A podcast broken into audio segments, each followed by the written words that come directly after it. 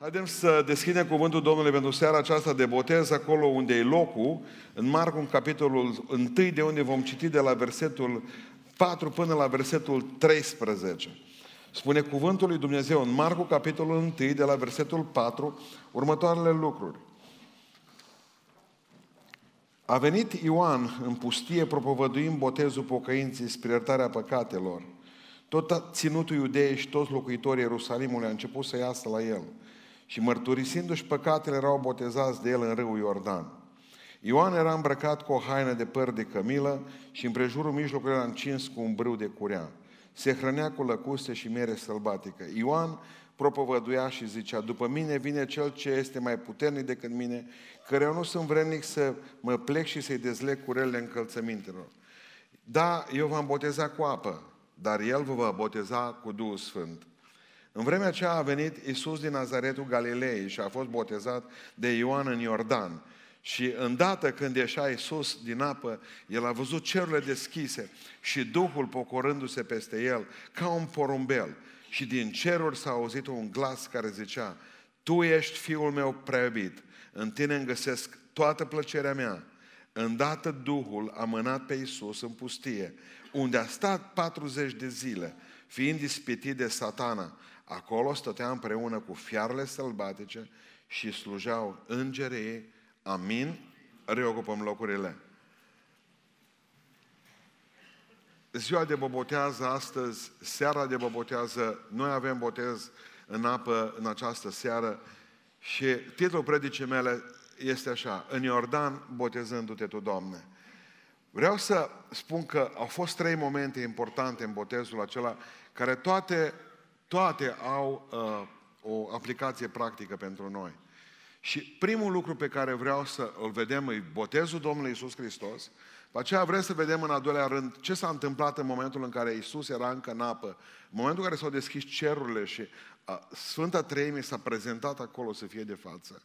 După care vom vedea, tot în scurte cuvinte, ce s-a întâmplat după ce Dumnezeu l-a lăsat. O să vedeți că n-a rămas singur. Pentru că a venit imediat diavolul și spune Biblia că l-a ispitit 40 de zile în pustia Carantanii. Toate aceste lucruri au o aplicație practică pentru noi.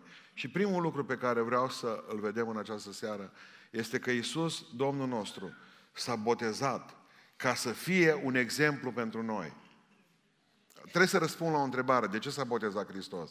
Ca să fie un exemplu pentru noi. Spune cuvântul lui Dumnezeu că Ioan boteza botezul, adică Ioan propovătuia botezul pocăinței. Deci înainte de a boteza oamenii, Ioan le vorbea despre pocăință. Și le spunea, voi trebuie să vă pocăiți de faptele voastre și de viața voastră și apoi vă botez eu. Dar în momentul în care a venit Isus în fața lui, Ioan a sărit la o parte și a zis, botezul ăsta nu-i pentru tine.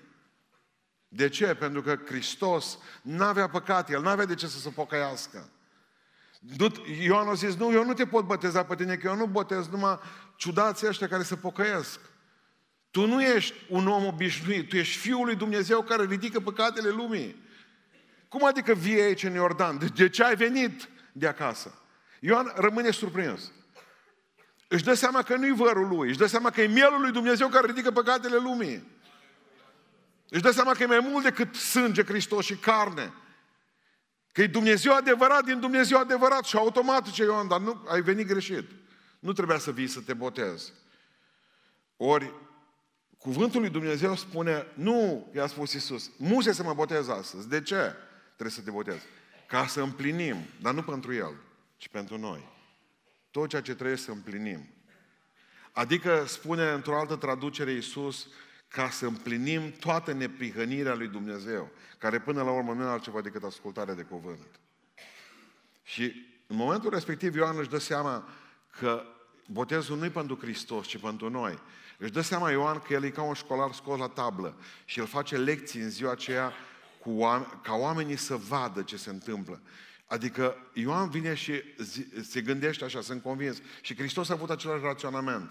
Dacă cel fără păcat se botează ca să vă arate calea, voi cei păcătoși, ce faceți? Spune cuvântul Dumnezeu că botezul e atât de important încât evangheliile încep cu botezul și evangheliile se sfârșesc cu botezul. Evangheliile încep cu botezul lui Iisus Hristos și se sfârșesc Evangheliile cu o trimitere incredibilă. Duceți-vă în toată lumea, vestiți Evanghelia, vestiți Evanghelia, propovăduiți oamenilor cuvântul, nu povești. Și oamenii aceia care vor auzi cuvântul vor primi pe Hristos în inima lor. Atunci, după ce vor crede oamenii aceia, după ce vor pocăi și vor crede, ce trebuie să faceți cu ei? Să-i botezați și apoi să păzească, să-i învățați să păzească tot ce v-a poruncit, adică porunce Dumnezeu Evanghelia. Uitați, credeți și vă veți boteza. Eu, acum, știți că botezul împarte și nu vreau să insist mult. Împarte comunitatea creștină în două. Sunt unii care s-au botezat de prunci, alții se botează de maturi, fiecare își caută argumente pentru asta. Dacă te simți vinovat pentru că te-ai botezat de mic, nu-i vina ta, că nu te-ai botezat tu. Alții te-au dus acolo. Tu, nu te-a întrebat nimeni, nu te-a întrebat nimeni dacă vrei sau nu vrei. Așa am simțit, așa am crezut. De, dar oare de ce s-au întâmplat lucrurile acestea? De ce până în anul 250, când uh, Sfântul Ciprian al Cartaginei spune, scrie, el a murit în 252, mi se pare, după Hristos. Deci, până în anul 250 nu avem mărturii de oameni botezați uh, prunci mici. Și Sfântul Ciprian la Cartagine e bolnav, să naște bolnav. Părinții de groază să nu moară necreștin, așa cum spune, l-au creștinat prin apă. Și, da, și Ciprian spune, ceea ce am făcut eu nu este, nu este regula. Adică ani de zile biserica și-a dat seama că ceva se întâmplă cu ea. Biserica n-a fost altceva. Biserica catolică n-a fost decât continuatoarea Imperiului Roman. Imperiul Roman, de fapt, a stabilit religia într-o jumătate din lumea aceasta aproape. Și această religie, care a intrat oficial, creștinismul, în Biserica Romano-Catolică, care a intrat oficial din anul 313, după ce Constantin cel Mare dă libertate creștinilor, consfințește că botezul trebuie să fie făcut și de prunci. Dar până în anul 250, cel puțin, și el excepția, Ciprian la Cartaginei, nu găsim prunci botezați. Adică, prima dată trebuie să te pocăiești de păcatele tale, să crezi și pe aceea să te botezi. Să spui tuturor, uite, sunt un creștin. Spuneam de dimineață, când Jimmy Carter s-a dus într-un sat de amiși, când l-a întrebat pe unul, domnule, ești creștin? O zis, stai puțin. Și a scris o listă cu 22 de nume și le-a dat la Jimmy Carter și a spus să-și vecinii mei, oamenii pe sat. Ăștia mă cunosc și mai bine. Du-te, zice, și întreabă pe ei dacă sunt creștini sau nu. Ce simplu ar fi dacă ne-ar rezolva apa asta, ci ducem dintr-o dată un glob sfințitor după noi și să mergem. Nu există așa ceva. Nu există. Imperiul Roman nu e altceva decât tatăl gândirii teologice a, aproape a unei Europe decadente la ora actuală. Pentru că n-au reușit să se desprindă niciun, de, niciodată de tradițiile lor. De fapt, au avut nevoie de un creștinism obedient cu care împăratul să facă ce vrea. Și atunci eu obligat să facă. Au rușii cum s-au creștinat? Doar știe toată lumea. Într-o noapte au creștinat Vladimir a Rusiei pe toți. I-au băgat prin apă, i-au trecut nistru și când au ieșit dincolo, au ieșit sfinți. Ce simplu. Alții nu mai scot nici sticla din buzunar. Cu cazacioc au plecat cu cazaciocul. O reșit afară. Când vorbim despre botezul acesta, știți, noi avem aici această, acest simbolism puternic al botezului în apă. Moartea. Pentru că până la urmă murim în apele acestea și revenim la o viață nouă. Iisus Hristos. Dacă până acum a fost o viață de creștin ascunsă, viața uh, viața de aici încolo este uh, vizibilă. Ne place să ținem camerele video pe voi, că în caz că nu sunteți pocăiți buni să vă faceți de banat. Să vă cunoască toată lumea. Să știe ce pocăiți de, de doi bani vopsiți sunteți voi. Ce ciori sunteți vopsite în papagali. E bine așa. Pentru că murim. Dacă n-ați murit, aveți probleme. Pentru că cine nu moare din lumea veche aici, în apele acestea și se ridică înapoi la lumea nouă, va avea conflict cu un mort pe care trebuie să-l care după el toată viața. Și care o să-și ceară drepturile mortului. Și miroase. Să miroase. Dragilor, dacă prin botez, botezul nu mântuiește, trebuie să vă iasă din cap ideea că botezul mântuiește. Noi prin har am fost mântuiți. Când te botezi, ai venit cu autobuzul, cum au venit alții. Au venit cu soțul, cu soția, cu pruncii, au dus cu mașina, ori venit cum ori putut de la un kilometru, de la 100, de la 1000, de la 3000 de kilometri, au venit din Noua Zeelandă, 30 de ore de zbor cu avionul, s-a botezat acela noi. Asta e faptă. Asta e o faptă. Și noi nu suntem mântuiți prin fapte, noi prin har suntem mântuiți. Ca nimeni să nu se laude vreodată. Nu există credință și faptă egal Hristos. Hristos plus, minus, nimic. Înțelegeți? Nu adăugăm nimic la Domnul nostru. Nu putem să fim mântuiți prin... Uh, dar e un simbol a morții noastre. Nu spuneți, Doamne, că nu, nu sunt importante simbolurile. I-a încercat, i-a încercat să dați foc la steagul României.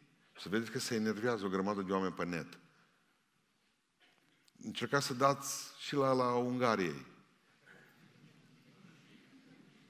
Aprindeți ceva în seara asta. Să nu spuneți mie că simbolurile nu sunt puternice. Ba da, sunt puternice pentru că ofensează.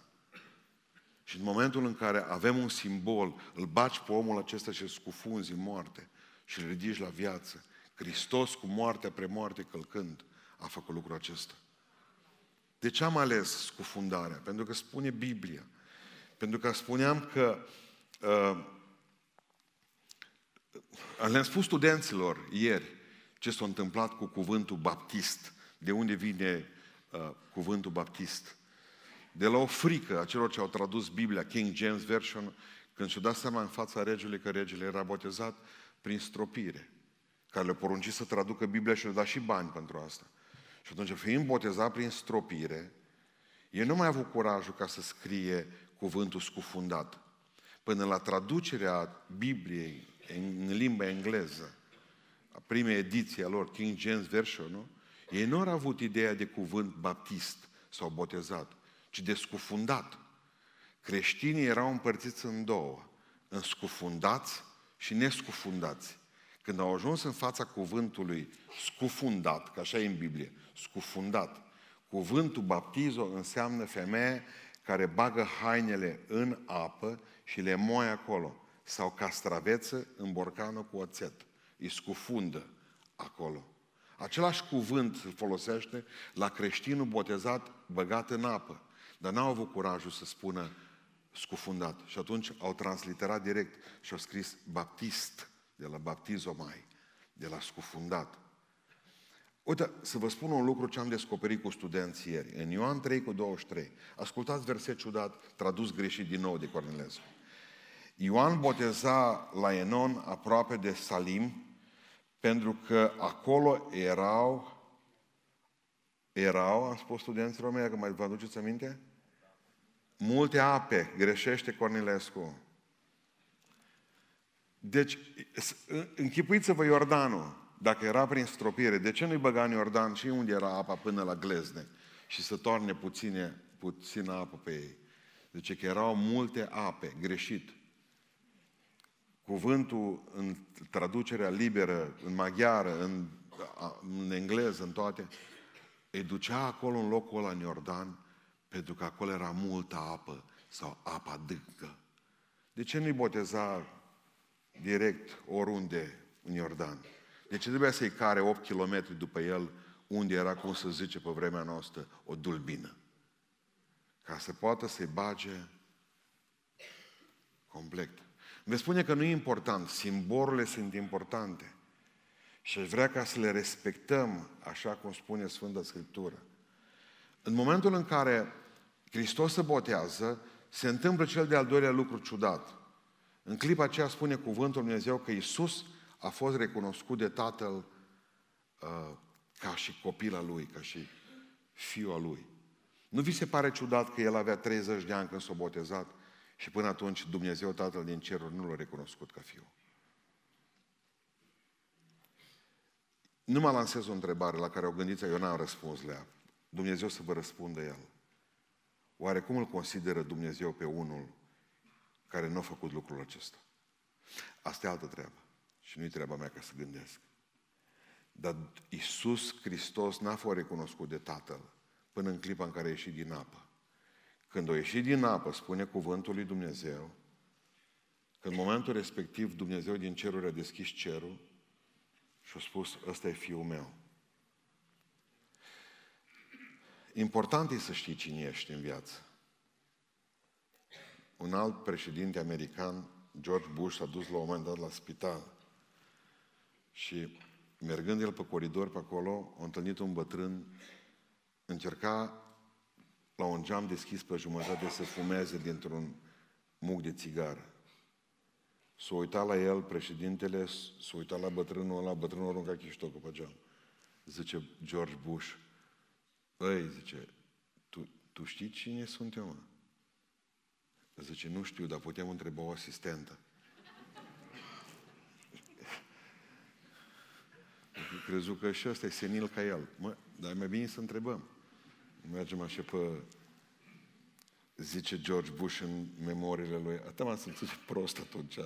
De atunci n-am mai pus întrebarea să mai zic la nimeni, mă, știți cine sunt eu? Putem întreba doctorul.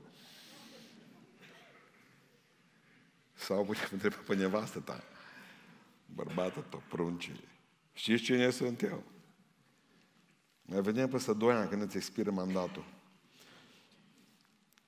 Eu, eu mă gândesc câteodată că și dacă nu e important să știm cine suntem noi, dar e important să știm cine e El. Să știm că Iisus Hristos e Fiul lui Dumnezeu. Asta e cel mai important lucru. Adică, dintr-o dată îți dai seama să deschide cerul și Dumnezeu din cerul zice, ăsta e Fiul meu. Să nu vă mai prind că îl blasfemiați nenumindu-l Dumnezeu. Anticristul, zice Ioan, că nu e unul cu coarne și cu furcă. Anticristul e cel care zice că Iisus Hristos nu-i Domnul. Punct. Așa că nu-l căutați pe subterane. Nu-l căutați prin filmele cu vampiri. Anticristul e cel care zice și de multe ori îți bate la ușă și îți explică că Iisus Hristos e doar un profet. Trebuie să rostească după tine, Iisus Hristos este Domnul.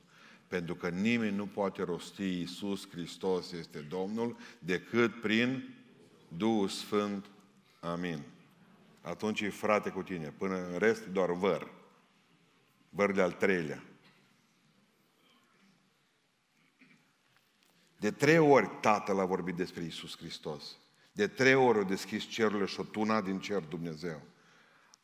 Atunci, la botez, mai târziu la schimbarea la față, dacă vă mai aduceți aminte, și atunci când Iisus Hristos se pregătea să moară, în noaptea de dinainte, când Dumnezeu a tunat din cerul și a spus, l-am pros... acesta e fiul meu, l-am proslăvit și o să-l mai proslăvesc.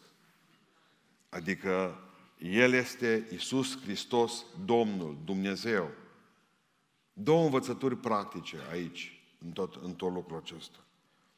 Ascultă ce zice Dumnezeu în prima învățătură practică. Isus Hristos este Domnul. Eu îl cred pe Dumnezeu. N-am avut dubii cu privire la Isus niciodată. La mine am avut. Dar El, Iisus Hristos, e Domnul Dumnezeu. Domnul meu și Dumnezeul meu. Punct. Și a doua învățătură practică pe care avem aici. Iisus era tată și ca tată și-a luat fiul și a zis, îmi place de tine. Îmi găsesc plăcere în tine. Lucru pe care îl facem tot mai rar cu pruncii noștri. Probabil că asta așteaptă de la noi copiii noștri. Să spui ca și tată, ca și mamă, acesta e fiul meu și mă mândresc cu el. Îl afirmă Hristos public. Dumnezeu Tatăl îl afirmă pe Iisus Hristos public și ce El îmi place de El. Aș dori împreună cu mine și noi toți să ne pocăim crezând că pruncii noștri au uh, nevoie de alind doar când îți mici. Mă, zice, eu crescut la meu țepi, o devenit arici. Nu mai ai parcă puterea ca mamă să te apropii de ea, puterea de tată să te apropii de el. Câți ani avea Iisus Hristos când Dumnezeu o zis, îmi place de tine, tu ești fiul meu? 30. 30. Copiii dumneavoastră, tot copiii dumneavoastră sunt și la 40 de ani. și la 50 de ani. Lăudați-vă cu ei. Ăsta e fiul meu. Asta e fica mea. Ăsta e fiul meu, îl iubesc și când e treaz și când e beat. E fiul meu, nu te dezice de el, că nici Hristos nu s-a dezis de tine. Și Dumnezeu ți tot tată. Asta simt eu că trebuie să vă spun astăzi. Luați-vă prunci oricât de mari și spun, uite, ești pruncul meu. Așa ți-e pos, îmi vine să-ți trag două până, dar m-a învățat pastorul să spun că îmi găsesc, trebuie să-mi găsesc plăcere în tine. Tu ești fiul meu. Au nevoie, chiar dacă sunt mari, să audă din cer sau de la un tată lucrul ăsta. Al treilea lucru cu care vreau să închei seara aceasta. Iisus a fost ispitit ca să ne arate cum să rezistăm. Știți cum urmează asta acum? Diavolul după porumbel. O venit porumbelul deasupra, Duhul Sfânt era acolo, Tatăl era în cer, striga, El e Fiul meu, Hristos era în apă. Toată Sfânta Treime era prezentă. Și în momentul în care au plecat porumbelul, a venit diavolul. Pentru că am certitudinea că totdeauna după, după porumbel apare satana. Ce fericiți sunteți voi când ziceți, așa a fost de frumos seară, Duhul lui Dumnezeu a fost peste mine, nu-i nimic, trece. Vine satana imediat după. Întotdeauna când Dumnezeu deschide ferestrele cerului pentru tine, satana deschide o ușă de iad pentru tine. Și va fi valabil pentru voi. Și pentru voi. Întotdeauna după botezul în apă, astăzi, aici, în seara asta, veți auzi pe Dumnezeu, dacă l ascultați atent. Tu ești fiul, fiul meu, tu ești fica mea. Și în momentul în care Duhul lui Dumnezeu va pleca așa, fulfâind pe aici, să nu uitați că diavolul va deschide ușa iadului pentru voi. Satana n-a avut treabă cu Hristos până când, culmea, n-a fost botezat. Când a ieșit din apă, satana l-a așteptat.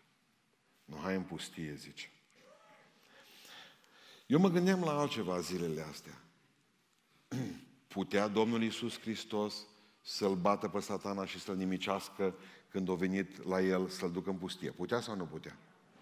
Într-o secundă. De ce l-a îngăduit să-l ispitească 40 de zile și 40 de nopți și să încerce satana toate tertipurile cu Dumnezeu?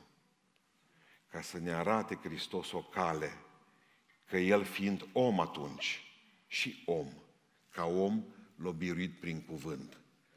Ca Dumnezeu putea să-l distrugă pe loc, dar ca om o hotărâ să-l bată, să ne arate nouă în drum. Pe unde am bătut eu, puteți bate și voi, zice Iisus Hristos. Ce folosesc eu să folosiți și voi? Știți ce-a folosit? Apa sfințită. Nu, cuvântul.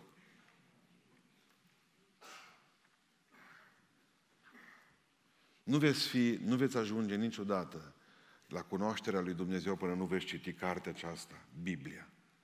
Până nu veți lua această frumoasă uh, tălmăcire ortodoxă pe care o avem în România, una dintre cele mai frumoase tălmăciri ale Bibliei, a marelui nostru poet și preot, Valeriu Anania, Bartolomeu Anania. Părintele Anania, cum nu știau alții. Vai de poporul care nu citește Biblia. A venit satana în fața lui, în fața lui Isus Hristos, că și spun atât Luca cât și Matei, spun că satana l-a ispitit pe Domnul pe trei fronturi. Și nu și-a schimbat politica cu privire la ispită de 2000 de ani. Aceleași lucruri le are și pentru noi astăzi. Și primul, prima dată a venit la Isus Hristos cu dorințele fizice. Trupul ăsta îi, îi un animal, un câine, trupul nostru, care latră la noi. E câinele acela pe care îl ai, care îți mușcă propria mână, trupul nostru. e controlat de dorințe, de patimi, este controlat de impulsuri, este controlat de sarchis, cum zic grecii, carne. Și prima dată Hristos a fost ispitit în trup. Și ce s-a zis? Ți foame? Ți foame? Vă garantez că dacă satana știa că lui Isus îi sete, îl întreba, ți sete? Ți frig? Ți cald? Spune cuvântul lui Dumnezeu că o zis satana, uite, sunt pietre aici. Fă-le pâini și mănâncă. Adică dăm dorințele trupești mie. Dragilor, știți ce a răspuns Iisus Hristos? O luat Scriptura și o zis Satan. Cu Scriptura, la fiecare ispită o deschis Scriptura. Ce deschideți când vine satana la voi? O căciulie de usturoi. O bucățică mică de deontă. Tămâie. Ce deschideți voi, pocăiților, care aveți Biblia acasă plină cu praf? Ce deschideți? Cum îl biruiți pe satana?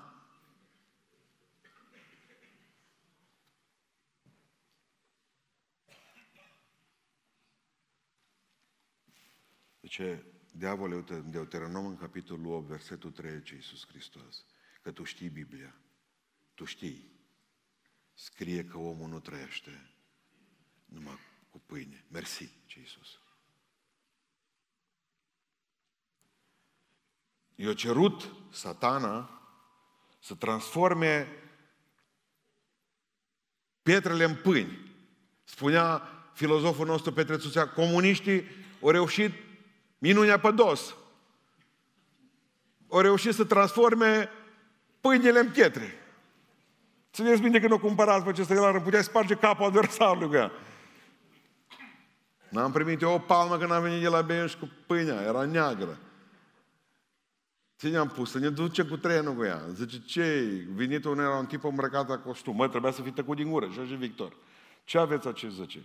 La care zic eu pâine cu cacao. Când am prins una pe mine cacao atunci ne-o dat nouă.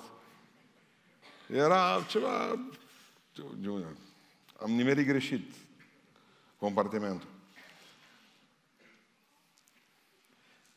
Vine satana la Isus și când vede că nu-l poate birui la dorințele fizice, îl atacă la mândrie.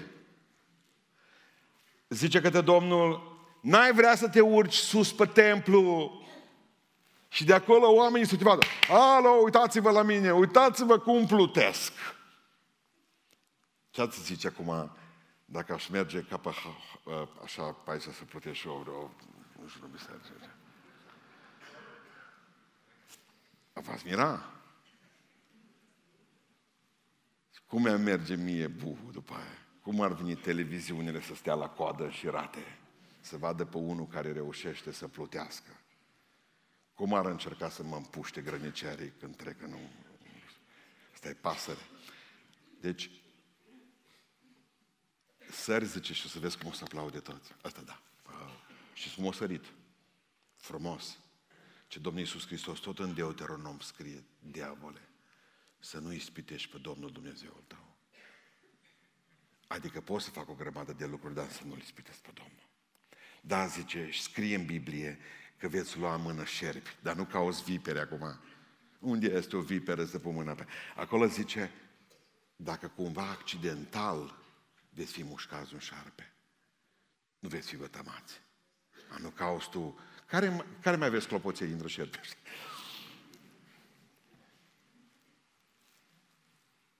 A zis satana, nu te pot birui nici așa. Deci fiți atenți că prima dată ne atacă în trup tot felul de dorințe păcătoase. Apoi ne atacă la biceps și să-i umflăm, mândria. Și apoi știți ce face cu noi, cu fiecare? Încearcă să ne distrugă cu lăcomia. Eu arătat, vin o să-ți arăt, zice, eu arătat bogățiile Egiptului, eu arătat bogățiile Chinei, eu arătat sărăcia României, eu arătat tot felul de lucruri frumoase. Știți?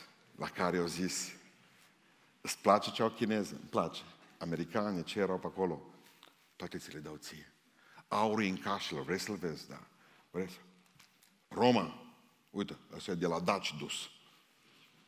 Rusia, ăsta e de la român dus tezaur. Tot e tău. Lacom, vrei niște bani plus. Și și-o răspuns Iisus. Hai să deschidem Biblia, diavolii, zice iară, și scrie tot în Deuteronom. Spune cuvântul lui Dumnezeu următorul lucru. Numai Domnului Dumnezeu să te închini. Tu vrei să mă închin pentru o oală de aur? Pentru cloșca cu pui de aur? Ce satana ți le dau ție pe toate. Ascultați ce satana e satana. Zice, ți le dau pe toate ție dacă? Nu, nu, nu. Scrie în Biblie că numai Domnului Dumnezeu să te închini. Amin. Nu și la alții care spălângă. Numai Lui. Amin. Spune cuvântul lui Dumnezeu, acum ascultați, acolo stătea împreună cu fiarele sălbatice și slujeau, zice într-o traducere, uh, în traducerea adevărată a Bibliei, și îngerii i-au adus de mâncare. De ce scrie numai Marcu că îl slujeau uh, fiarele sălbatice? Vă mai povesti parcă o dată. Marcu scrie, când scrie Marcu uh, epistola lui, creștinii erau dați deja la fiare. Și Marcu vrea să încurajeze pe creștinii care erau dați la lei de către împăratul Nero, vrea să încurajeze spunându-le următorul lucru. Aceste fiare care pe voi vă mănâncă acum, au făcut cerc în jurul Domnului nostru Isus Hristos și l-au protejat, pentru că El are putere și asupra leilor și asupra tigrilor care vă mănâncă pe voi. Vreau să încurajeze, să arate că animalele care îi rupă ei acum, de fapt, erau pisici lângă Isus Hristos. Și când i-au adus mâncare, oare ce mâncare i-or fi adus îngerii lui, lui Isus? Și o slujeau ducându-i de mâncare. Asta e cuvântul care apare în Marcu. V-ați gândit așa că am ce eu adus îngerii de mâncare lui Isus. Vreți să vă spun eu ce? Tortul absolvirii. Pentru că îl biruise pe satană. Ești absolvent. Până nu veți câștiga prima luptă. Până când nu veți da cu diavolul de pământ prima dată. Nu o să mâncați nicio filie de tort ceresc. Dacă nu o să-l bateți pe diavol cu cuvântul lui Dumnezeu, cu Biblia, vin îngerii și vă dă de mâncare. O să primiți puterea cerului. O să fâlfie porumbelul Duhului Sfânt pe la urechile voastre. O să trăiți ce nu trăi nimeni niciodată. Dar trebuie să-l bateți odată. Odată. Când va veni la voi cu trupul, cu dorințele trupești, când va veni la voi să vă ispitească cu mândria, când va veni la voi să vă ispitească cu lăcomia, este scris satană. Amin. Când ne confruntăm cu ispita, întotdeauna Dumnezeu ne dă o cale de ieșire, care îi ușa lui Dumnezeu. Și ce spune Biblia? Zice, împotriviți-vă diavol, nu zice să fugiți, împotriviți-vă lui și el va fugi de la voi. Noi totdeauna încercăm să nu, să nu mergem la luptă. Când ne temem, ne temem de el, dar Biblia zice, nu, nu, nu, săriți voi la luptă. Să fugă el, nu voi. Nu evitați lupta. Faceți cu tupeu cum a făcut-o David, spunea Adi de dimineață. S-a dus în fața lui Goliat, ești mare, nu te ratezi. Vreau să închei spunându-vă că pentru cei care vă veți duce la Warburg, există castelul acela frumos. Dacă vă duceți acolo și plătiți 15 euro, veți vedea și locul în care într-o noapte uh, Luther a dat cu călimara după diavol, dacă vă mai aduceți aminte. M-a povestit asta. O venit satana la el și a zis, lasă chestiile astea cu reforma. Uite, zice diavolul, îți fac rost de bani câți vrei tu. O venit ca la Hristos. Și Luther o lua calimara, satană să te duc. Când a tras una la peretele respectiv, îi rămas murdar așa astăzi. Cu 15 euro vedeți chestia aia. Dar vreau să vă spun că Luther a descoperit o cale mai bună. Știți care? O zis, când vine diavolul la voi, nu mai dați cu călimara de cerneală după el. Când vine la ușa vieții voastre, nici să nu ieșiți voi. Trebuie să spuneți numai deoparte, să strigați tare, satana, nu mai locuiesc aici. Până am locuit. Acum aici locuiește Hristos. Până am înlocuit eu cu poftele mele, cu firea mea, cu păcatul meu. De aici locuiește Hristos. Trimiteți-l pe el să deschidă. Îl trimiteți pe Hristos să deschidă ușa. Cu călimara nu funcționează. Rămâne o urmă pe perete. Biruințele o să aveți. Sunt nopți în care nu dorm. Mi-aduc aminte cum am devenit bărbat la 18 ani și 3 luni. Cum mureau oamenii lângă mine, eram în Stamora Moravița, în vamă noaptea.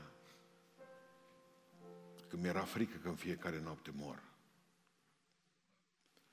Trebuia să schimb santinelele militare care erau de pază și care, de exemplu, trăgeau fără să someze. Atât erau din fricoșați. Pentru cei care au făcut armata, puștile noastre semiautomate se încărcau direct din la țeavă. Atât erau arcurile de slăbite, atât s-o tras cu ele încât se încărcau de la țeavă. Se descărcau oricând. Mergeam să mor în fiecare noapte. Mi-aduc aminte nopțile, vă, vă dați seama, sunt 30 și ceva de ani și țin mâini, minte numele tuturor câinilor care am avut. Mi-aduc aminte de Taluz, de Nero, de Albano, de câinii noștri de pe frontieră că, care ne dădeau rația de mâncare și o mâncam noi jumătate de la ei. Ajunsesem să mâncăm mâncare de câini, că nu mai aveam ce mânca. Așa ne-au ținut. Cu haine sparte, povestindu-ne mereu că dușmanii noștri sunt cei care vor să fugă în Iugoslavia. Aveam 18 ani și 3 luni, 18 ani și 9 luni și 12 luni și 19 ani, 19 ani și jumătate. Mâncam mâncarea câinilor. I-am dresat pentru că tot timpul voiau să-i otrăvească sârbii sau călăuzele. Câinii noștri erau cei mai expuși, câinii e lup. Pentru că dacă eu, îi ucideau pe ei, era mai ușor după ce să trecă frontiera. Și pe ei îi învățam să nu mănânce decât de la noi. Ei nu mâncau numai de la noi din mână, nu mâncau de la nimeni în altă parte. Nu mâncau o zi întreagă nimic. Mă duceam și luam cutia de mâncare și o deschideam în față. Era carne. Se uita la mine și când voia să sară pe carne, strigam nu. Și din tot ridica capul și se uita așa la mine. Puteam să stau așa două ore. Nu mișca capul. După aceea când îi ziceam, mănâncă, nu să mă uita la mine, să uita doar la carne și a mâncat o secundă. Era și lui frică. Trebuia să fie foarte atent la poruncile mele. Și nopțile astea m-am gândit. Când vine satana cu carnea, nu poți să vezi două lucruri odată. Vezi ori carnea, el s-a uitat la carne și când strigam nu, porunca mă privea pe mine. Nu mai lăsa privirea jos. Putea două ore stătea nemișcat cu ochii în ochii mei. Așa și de cu gura căscată. Aștepta porunca. Când o să vină diavolul la voi, o să auziți, nu. Hristos o să vă spună. Și când îl priviți pe Domnul, nicio ispită nu mai are putere asupra voastră. Până când Hristos nu vă dă altă poruncă, să nu coborâți ochii de acolo. Știți de ce mâncăm gunoiul lumii acesteia? Că lăsăm privirea de la Hristos la gunoi auzim porunca nu și continuăm să mâncăm. Iertați-mă să vă spun că vă spun asta. Dar nici cât un câine nu avem minte de multe ori. O săptămână de nu, nu-mi coboream privirea, o săptămână stătea cu gura căscată. De atâtea ori ne-a spus Hristos, nu te duce pe drumul ăla. Nu te căsători cu bărbatul ăla. Nu te căsători cu femeia aia. Nu te du la locul ăla de muncă. Nu te urca microbuzul ăla. Și ce am făcut?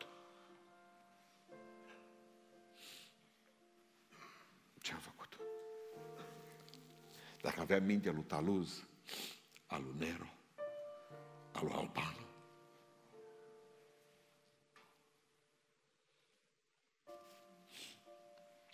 o trebuie să ne ducem ultima, ultima misiune, înainte cu o săptămână, o trebuie să mergem să-l împușcăm pe Taluz.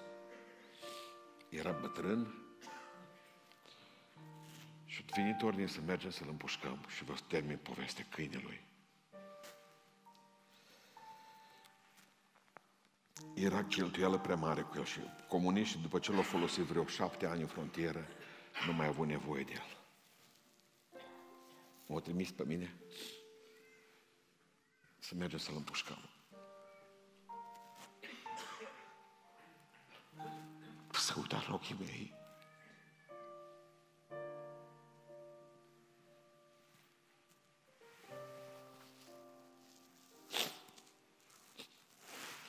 Mă duc și am spus șefului. Șeful nu pot să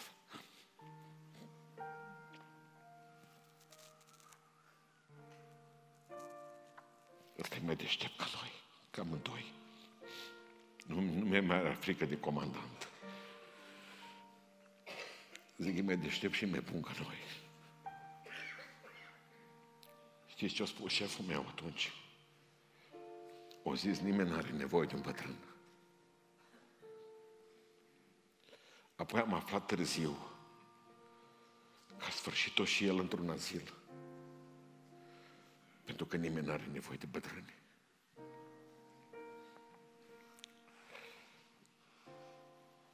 Vreau să vă învăț astăzi să, nu, lu- să nu vă luați privire de la Isus. Până va trebui să plecați de aici. Pentru că atunci când veți coborâ, dacă Dumnezeu a zis, tu ești fiul meu, îmi place de tine, pe voi să nu vă mai intereseze. Ce zic ăștia? Dumnezeu să te aprobe. Oamenii te pot aproba și pe aceea să te duci în iad. Dumnezeu trebuie să spună, mi-ești dragă, mi-ești drag. V-ați botezat, cerul se va deschide astăzi. Dar să nu uitați că plecând de aici, satana va încerca din barcare să vă distrugă bucuria. El e dușmanul vostru, nu baptiști, nu ortodoxi, nu, nu știu mai cine, nu ungurii. Dușmanul vostru e diavolul. Dar ca să-l învingeți pe satana, citiți Biblia și nu vă luați ochii de la Isus. Nici o ispită nu vă va putea lovi. Ascultați cuvântul Domnului. Dacă nu o zis, nu să fie.